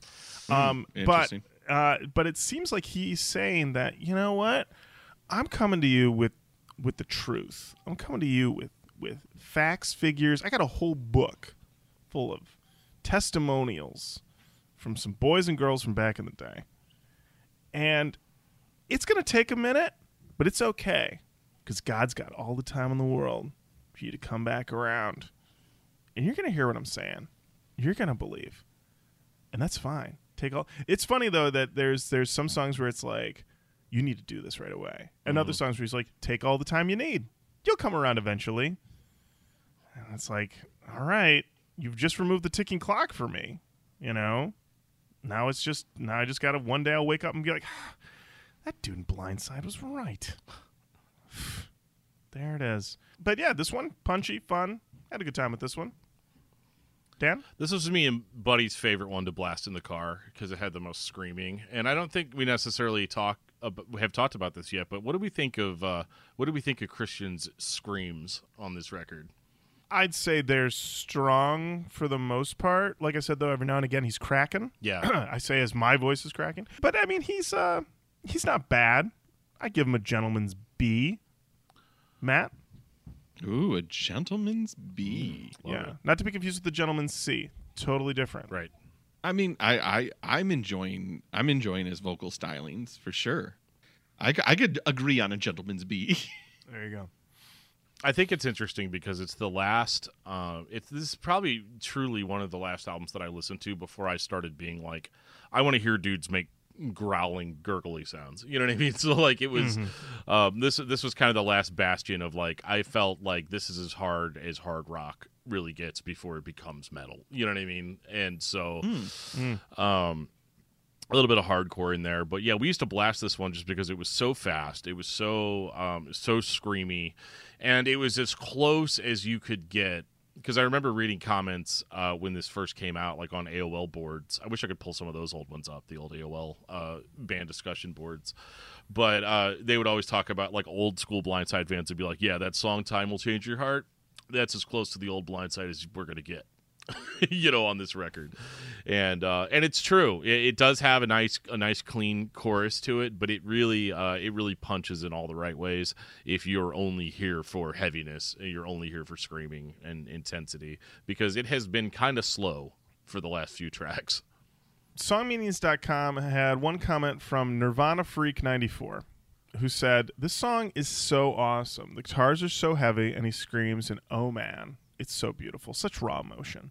Anyway, I really love the part where he goes, We laugh about it and we dwell over it, but time flies by and I'm getting anxious. Forgive me for pushing you. I know you have your own legs to walk with. I guess it's because, to me, it's so precious. Ugh, so bimply beautiful part. This song, I think, is about a relationship, and ha! Past relationship. And when he says time will change your heart, he's really saying that, like, time will bring us back together. This is definitely one of my favorite songs on the record.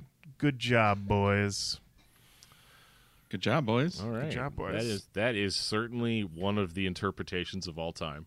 I love it. Listen, listen, That is something. yeah. listen. When someone's like, "I've got to put the ugs and the likes into my comment," I felt like this person knows ethereal voice better than most. I'm just saying it. Nirvana Freak 94. I look forward to more of your writing. Uh, what do we got next, Matt? Well, I'll tell you what we have next. Um, painting.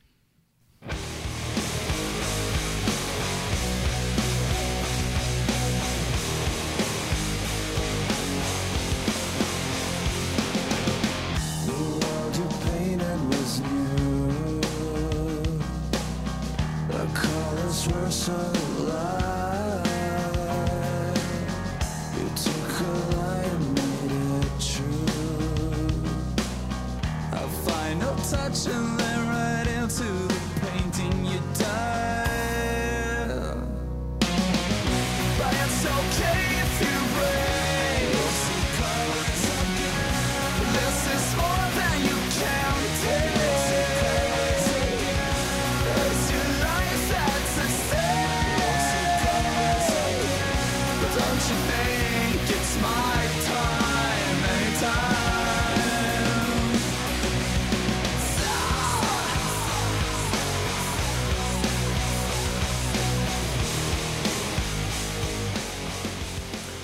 like that riff. That's a good riff. Uh, when I saw the song title, I said, finally, we are talking about something a little different on this album. So I'm expecting references to Bob Ross.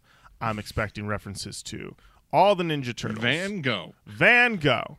I'm expecting to hear about pastels. I'm expecting to hear about mixing colors.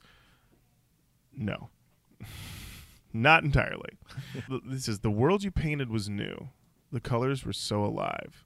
Took a lie and made it true. A final touch, and then right into the painting you dive. You've created this lie, and now you live in it. Whoa. That is not what Bob Ross would say. Because he'd say there's be no mistakes. No That's his- mistakes. no mistakes. No mistakes. Namaste. No. I mean, Bob Ross did like to beat the devil out of his paintbrushes. That's true. So I mean, in a, in a certain way, Bob Ross is more Christian metal than uh, than Blindside. Is Bob Ross Christian? Uh, is it- I, you know what? I don't know. Let's, let's go to the board. let's go to the boards. oh boy. uh, yeah, I think he said "God bless you" at the end of every single painting, right? Didn't he? Maybe. Uh, I'm pretty sure. Let's not create a um, new Mandela effect. Yeah. Uh, right. Let's not. I mean, listen. Those those are readily available. Beautiful. The the the proto ASMR is watching uh, Bob Ross paintings. Oh, yeah, um, for sure. Videos. Yeah. for I'd sure. agree with that. Um, uh, this one, you know what? Uh, let me go to my notes. I wrote a moody open, a very new decision, and you, and uh, more conversion talk. Sinner, please return to the fold. Dan, Yeah, I, this I actually get this one mixed up with uh, the one about sun tanning uh, because um, you can hide it. Uh, where they're like, this guy doesn't even know what this record is. He doesn't remember what the song is called. Um, but the uh, is this guy even Christian? I wonder. Let's go to the board. Go to the Okay. boards. First of all, do not even get me started on that.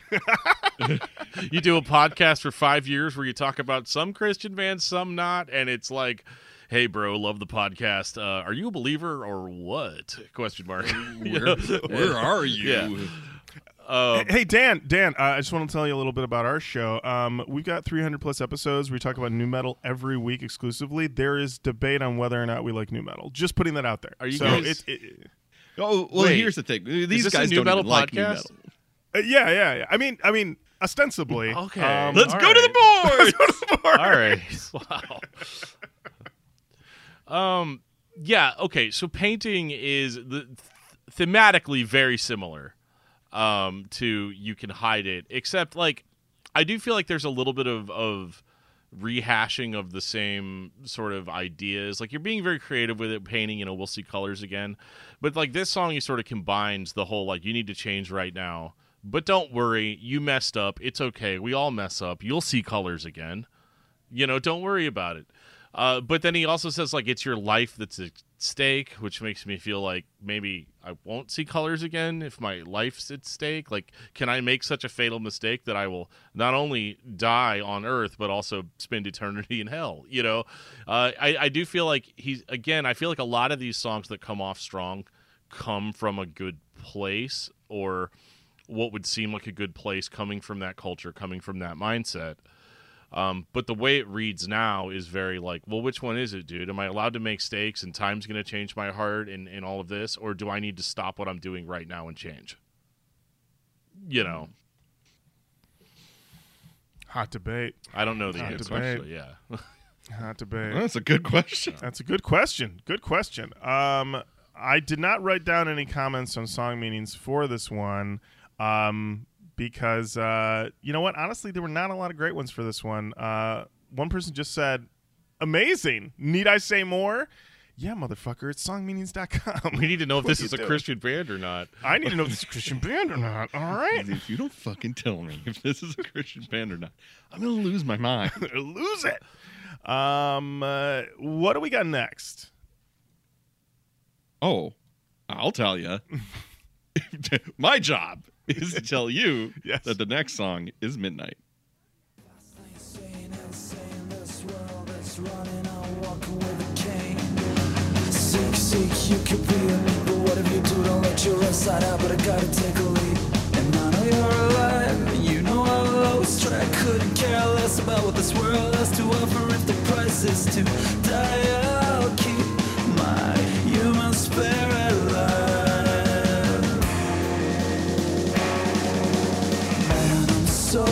Let you have a peek inside my you're the one I see. I know I'm slow, but wherever I go, I hear your steps echo. And I know you're alive, and I'll give my heart to survive. This world has nothing to offer you, and so rich and for the sky, so far away. Keep my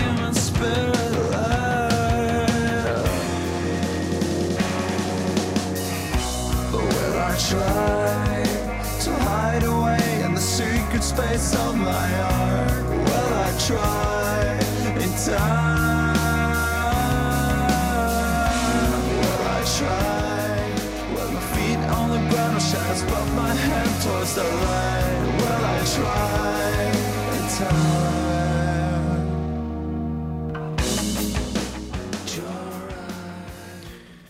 I wrote in my notes uh, that this is uh, a mid-tempo moody boy. It's very track ten of them to do this. Very Um, track 10. It's a very track ten mood, and uh, but this is a song. First, first and foremost, do we know if this is a Christian band? I don't know. I don't Oh, know. I mean- we're gonna need to figure that out. But there is a He li- referenced taking a leak. That's- obviously. Yes, he does. that's I got to tell you, that was one where I thought first that song meanings had a typo and I was mishearing it. Then I pulled the lyric book out because I've got it here because I got it from MAGA headquarters, Rock of Ages, and it's in the lyric book too. What? Are we talking about peeing? Yeah, we are. Okay, Dan, I'm gonna go to you. Yeah, man. Talk us through. Uh, so obviously, me and my me and my friends, we don't we don't love potty humor, but it was just so like even back then. This is not something that I, I think you guys are expecting me to be all like, all right, bro. So here's the thing: all Christian bands make a reference to pee on, the, you know, like no, but it's like. This is so funny Educate us, because please. like what I what I love about Blindside, more specifically on their other records than I do this one, is that his lyrics are always like really open and sort of like try to be funny, but in a very endearing way. And this is the first time that he like tries to do that on Silence. I feel like this record was definitely created in a lab, you know, to to a certain degree, uh, to try to to try to make a hit, to try to make sure all the pieces are in play. And the first time they're like, "All right, yeah, we don't really have anything for for Midnight Christian, so you know, you just go in there, you do your thing, you know, let's let's hear it." And he's just like, "Yeah, whatever I do, don't let your inside out, but I've got to take a leak," you know. and so it's like, I could see they probably all sat down, looked at those, looked at that lyric, and were like, they high five at each other. This is funny. People are gonna think it's funny, uh, without thinking about like, does this really, does this really work for the song uh, that that we're doing here? Because the rest of it is so damn serious uh, about about sinning and, and not feeling good. You know, I talked about self deprecation. Uh, this is them a hundred percent like t- to a T is like I'm a, I'm a horrible sinner. I feel all of these big feelings, and every single time I try to do something on my own, I fail.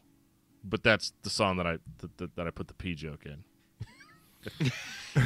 Well, I can tell you that um, the commenters on songmeanings.com definitely thought it was a joke and definitely didn't take it super seriously. Emotion Alice said, "But I've got to take a leak. Uh, what is that supposed to mean?" Really? And then Punk Rock Chick 217 said, Here's the story with these lyrics. The world doesn't like Christians as a whole, and so Christians are encouraged to not, quote, let your inside out, not to tell people about Christ. But the singer says that he's got to take a leak or let out the word of God. It took me a bit, but that's what I think that means. Rock on Oh, baby. that's that is an incredible stretch and the th- fact that they said it took me a minute and then i look at the posting on this this question on uh, god to take a leak was posted september 12th 2002 punk rock chick did not respond until march 6 2003 yeah they took some time You got to think they took about some time these to get there Yeah. you know what i mean if someone's up there on the pulpit espousing for the views of the christian nation i'm like is this guy taking a leak It's just kind of he leaking. can- Might be leaking. uh, yeah. All right, Matt. What do we got next? Uh, we've got coming back to life. It's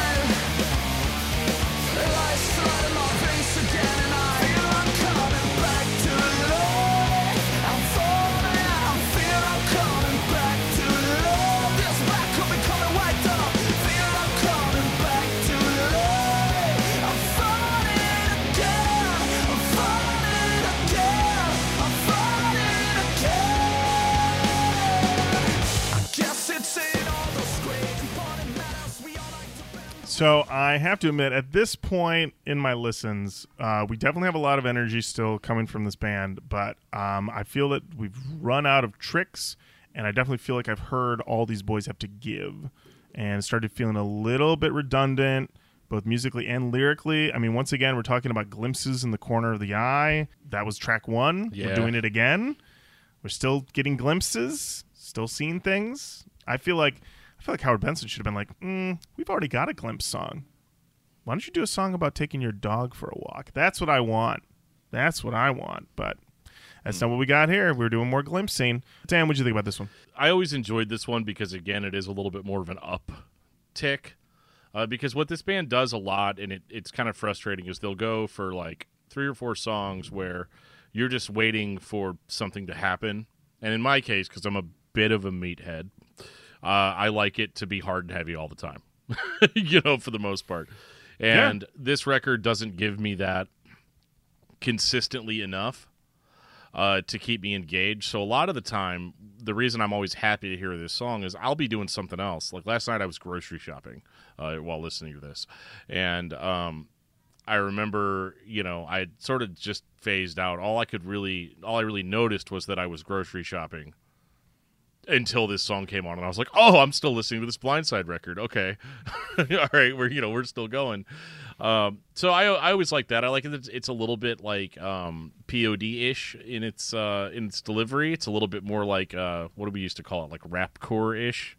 Uh, you know, where he's he's kind of trying to spit the lyrics, but like not really rapping, not really singing, not really screaming. Um, but yeah, it, by this point in the record, though, you know, I, I would have been totally fine if like they had just sort of closed it off by now and closed up shop and went home, uh, because we're we're at a point where we've just gone on for so long that you're like, oh, we're repeating theme, just like Lorin said, uh, repeating themes, um, having 13 tracks just to have them. It, the record didn't have to be 47 minutes long. Oh, well, you blew it because Ah. I was Oh, going I'm to so say this sorry, is I'm right. sorry. Oh, that's okay. I It's asked the question how respectful of our time is that, this album, and yeah, it's it's only 47 minutes long, which means at this point you could have listened to it twice. Uh, Yeah. Yeah. but I, I kind of coming back to life. Yeah, I'm at that point where this sh- this should have been 10 tracks, Yeah. um, but here we are.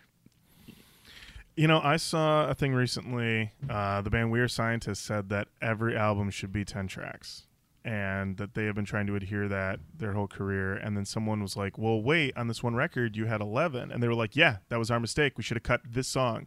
Like, we should have cut this specific song. That album should have been 10 tracks. That's on us. And, you know, sometimes I sit there and I'm thinking, like, man, 10 tracks might be the way to go. Then you listen to, like, Depeche Mode Violator and it's only nine tracks. And you're like, no notes, maybe No you know, notes. you know, and then you start just cutting, and then you're like, you know, and then all of a sudden you're listening to nothing. You're like, okay, I've cut too much. Yep. I've cut too much. You got to have a Well, couple that's songs. that's what's so good about the vinyl record because it is like five and five Yeah. Mhm. done. Yeah. Well, I feel like we've kind of passed um, the the streaming bloat era where people would drop like a 28 song album on us. I don't feel like people don't really do that anymore. I feel like not as much. Well, it's not as powerful as it used to be. Now it's like Yeah. you're going to drop 23 songs, and I'm. Which one should I listen to? Like, Right. Well, and it's yeah, it's 2023. I'm not gonna listen to your album. I'm gonna make a playlist of all the songs I like on your album, mixed with a bunch of other songs that I like. you know, maybe from other albums. Mm, wow. So there you go. Um, yeah, at 47, I felt like yeah, this was respectful of our time, but um, definitely on my last listen when I was doing notes for the show, I was kind of like, how many songs do I got left? Yeah. Could we could we could we try, could we move this along just a little bit? Um, so yeah, uh, I don't have anything from song meanings on this one. Um, I think they were just still kind of discussing whether or not Blindside is a Christian band, which I, I believe think that's a good, good conversation. jury's still out. Jury's still out. So, um, what do we got next? well, we got "She Shut Your Eyes."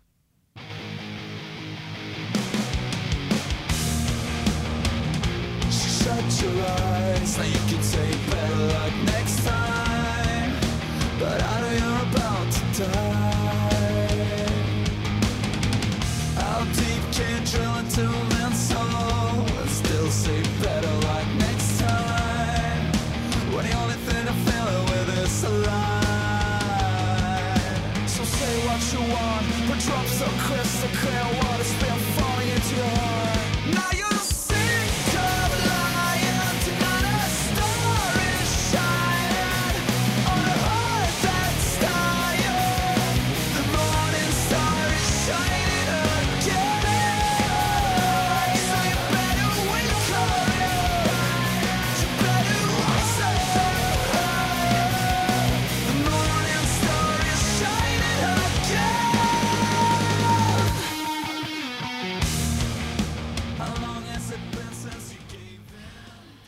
this has some tasty riffing, I thought, and I also wrote in my notes that these boys are going to convert you if it's the last thing they do.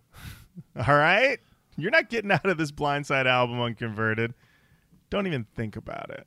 Don't even think about it. Um, so I mean, this is presuming that, of course, they are converting me to Christianity, which I do not know if they are Christian or not. Still That's a good question. Still a debate. Dan, Blindside, Christian or not? What do you where do you land Um, on that? You know, I think that they doubled down in a really good way in that number one, all their songs are about Jesus. Uh, Their lead singer's name literally is Christian. Um, so I mean, you you've got it from any angle that you want, you know. Because I could make an argument that even if their lyrics were about Satan, this is a Christian band because there's a guy named Christian in the band, and so he's a Christian. He's he is literally a Christian in a band.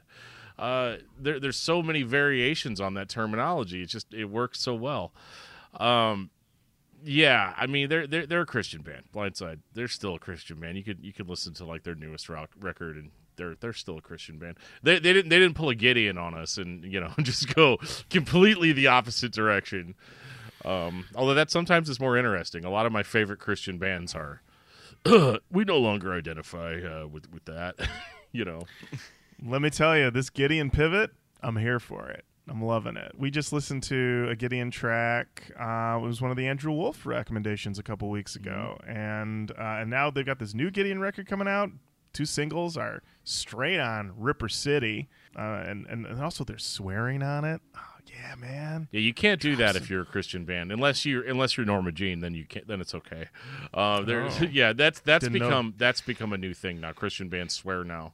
Uh, we finally got there. It took a long time, took a lot of fighting, but uh, yeah, it's it's definitely Okay. a thing now. Well, I think that the Pope weighed in. He was like, Christian bands are allowed like one fuck, one shit. You know, it's like it's like the difference between a PG-13, PG thirteen yeah. to an R. Exactly. Yeah, you get one fuck, you get one shit. Yeah, you know, and uh, you're gonna make it count. And uh, I mean, did you guys see Megan? Did you guys see the movie Megan? No, not yet.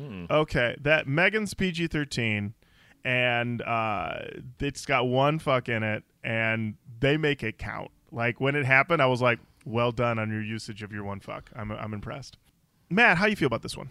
You know, I like this one a lot. Um, this one feels the most POD adjacent out of all of the POD adjacent songs in this album. This one felt like uh, I could hear this after Boom, and uh, it would not be that ain't much of a stretch. But in a weird way, it still feels more modern rock than it feels Yeah. nu metal. Yeah, yeah. There there Yeah. isn't enough down tuning. There isn't enough. You know, the, the other thing is that how we how we how we brighten this up. This Slicked a him bright- up. Slicked him Slicked up. him up. It's a bright record. Um, now, song meanings did have a little bit of a twist here because I think people got a little crazy in trying to analyze these songs. And uh, I'll just run you through this quick little thread. Um, Illini Weck 05 said, actually, the Morning Star is another name for Lucifer. So perhaps the song is about temptation or the inherited weak will of man. This set some people off. Uh, The, the comments Kiss- with ballistic. the the the, the uh, this To comment the boards. to the boards. Well, yeah. Wait till you hear some of these names. Uh, the Kizernol 2000 said there are also many many churches named Morning Star, all of different forms of Christianity. There's also a fellowship called Morning Star. Maybe it has nothing to do with Lucifer, but then again, maybe it is. it's impossible I'm to know. And then, but then, guys, I'm like, okay, that then maybe it is thing. I'm like, okay, they're leaving this on the table. They they know this is fertile ground. Steel dagger shows up. Actually, Jesus is often referred to as morning star in the Bible. It says in the glossary for reference to Jesus page in my Bible. There it is. This is such a beautiful song. uh, Cries. cries amazing and then uh and then uh and then uh, the the coup de grace the denouement of this thread. Jana says indeed it is quite a nice song but still none of these comments has helped me to understand its meaning. Any other thoughts? It never ends. It never ends. What is the morning star? We may never know. We may never know. may never know. Believe it or not boys we're on the last song. And believe it or not, this is the titular track. mm. Silence.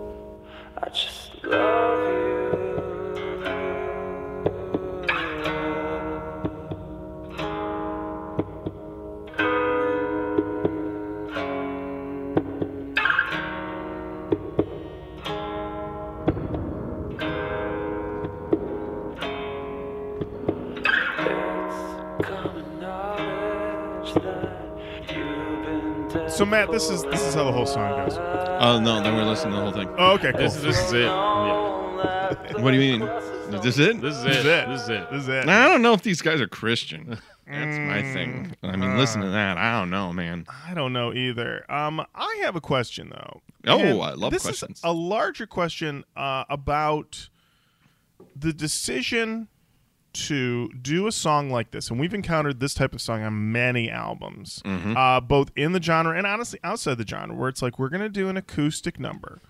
Maybe it'll be a secret track, maybe it'll be the last track, but it's gonna be very spare. But for some reason, when we record it, even though you've just sat through 45 minutes of the slickest Pro Tooled, processed down to make sure this thing sounds great in both headphones and the shittiest computer speakers you've ever heard. But this acoustic song, we're going to put the mic in another room and it's going to sound like straight garbage. what is this decision? Walk me through it. Walk me through the choice. Listen, we've been recording this and it's been sounding great, but we got to have a song on this album that sounds like fucking shit. Just sounds like fucking trash. Can please. we just get some garbage trash recording on this album? Listen, we've got the budget of budgets right now. Elektra's ponying up. Howard Benson's showing up 8 a.m. every morning, bag lunch in hand, ready to go.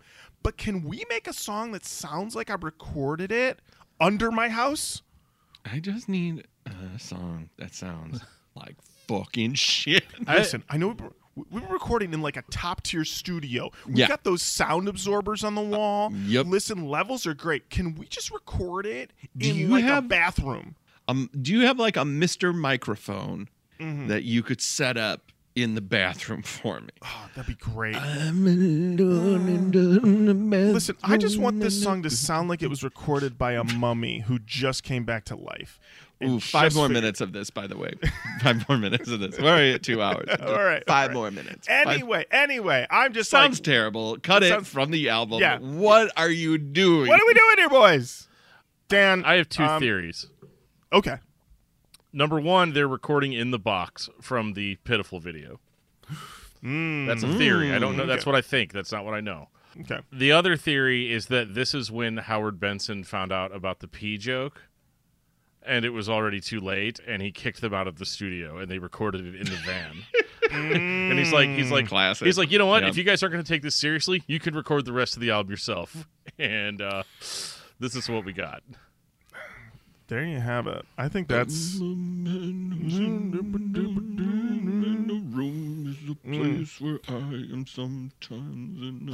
guys. There's a lot of comments in the song meanings about whether or not this song is religious or not.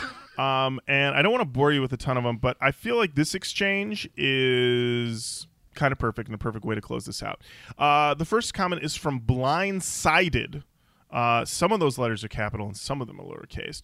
They said, I think Christian definitely wrote this about God, but the great thing about all the songs is that people can get different meanings and reactions from it. This song is so powerful and beautiful, and it's one of my favorite songs on the album.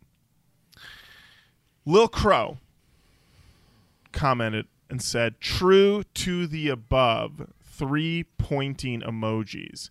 I hate God and anyone who follows him, but that's why I can like and appreciate this song because I get different meanings from it other than the true meaning on the lyrics. Lil Crow. Lil Crow. You just said You okay? you okay? I. I, I gotta tell you the whiplash on that the, like the pointing emoji like this guy gets it I hate God and anyone who wants anything to do with it but I'm still into Blindside baby Is that just the other guy on an alter count it might be proving his own It might point? be. Maybe the the burner account man. Um, yeah, and uh, and then there's a giant comment from the Benny boy where they make a bunch of jokes and then at the end say, "And no one's no one's gonna get my jokes, but I'm just joking." I was like, uh, then you know your Are joke. You know your jokes ain't jokes. you know you know they ain't jokes, Benny boy. Them jokes ain't jokes. Them jokes ain't jokes. If you're sitting there going, I know no one's gonna get these. Hey. You know what? I love a I- I love a stand-up comedian who goes up and goes, "You might not laugh at a couple of these, but they're jokes. Believe you me, Believe you me, we got jokes. we got jokes. They ain't gonna hit, but they jokes." Guys, that was Silence by Blindside. Oof. We made it through it, and now it's the part of the show where we talk about Canon talk. talk. Talk about the canon. Dan, you are a guest. We will start with you. Yeah, I mean, I, I told you straight up when we first started talking about this. I was like, I'm not sure this is new. Um, and it's one of those things where I feel like we, I feel like I could make an argument to put pitiful in the canon if everything POD ever recorded didn't exist. Okay. You know, like that. That's kind of where it's at uh, with me. I so yeah. E- even though like I, I felt like my job was to like sell this record to you guys. Um, I don't necessarily think that nu metal would have been better or worse uh, without uh, without Blindside's input. Okay. Um, my notes were that this album is fine. It makes its point fairly early, certainly rocks, but never brings anything groundbreaking to the table. And at a certain point, I was like, I get it. Um, at a respectful 47 minutes, it still feels a little long uh, by probably at least 10 minutes. Um, preachy if you dig into the lyrics, but if you have it on, you won't even notice. Nothing for the canon. Matt? Um, I really enjoyed the listen. Definitely would have grabbed me if I would have heard it at time of release. Uh, hearing it now, it it definitely feels. It doesn't feel dated, but it still, in a weird way, feels of the time. Like there isn't a lot of. I don't hear a lot of this today, but there's so many things that are in this that are present today. I don't know. Like as a whole, it feels 2002. But it shouldn't go in the canon because it's not new metal. Yeah. it's not there's not enough nu metal. There's definitely pieces here and there, but not as a whole. But I Yeah. very much enjoyed it. Uh, yeah, absolutely. So, Blindside, not in the canon, um, but that's okay. And you know what? One day we're going to figure out whether or not these boys are Christian. I hope so. I hope we Gosh. figure that out. I do really hope it. Uh, and that does bring us to the end of another episode of Roach Koach. Keep on saying hello to us online Facebook, Twitter, Instagram, or Roach Koach and all those. Send us an email, roachkoachpodcast at gmail.com. Dan, where can everybody find you on the old interwebs? Well, believe it or not, you can actually find me uh, right here at Gabber Media. If you go to You uh, sure yeah, if you go to dftdungeon.com, uh, you can find me there releasing episodes every week where I'm going to absolutely show you the best parts of songs and um, pair them with soul cripplingly depressing stories and sometimes happy stories. So uh, that's that's kind of that's kind of what I do now. This was kind of nice getting to sort of sit down and put the review hat back on uh, for a little while. But uh, but yeah, so that's what I do over there. So check it out if you want to. But uh, definitely uh, keep listening to Roach Koach because now every week or every you know every new episode is kind of like a Christmas present because I never know who's going to be on it, and so it's always a surprise and it's always fun. Oh, well, thank you. All right. Well, until next time, Matt, thank you. Lorin, thank you. Dan, thank you. Thank you. Yeah, yeah, all right. Sorry, I just Bye-bye. fanboyed out there for a minute.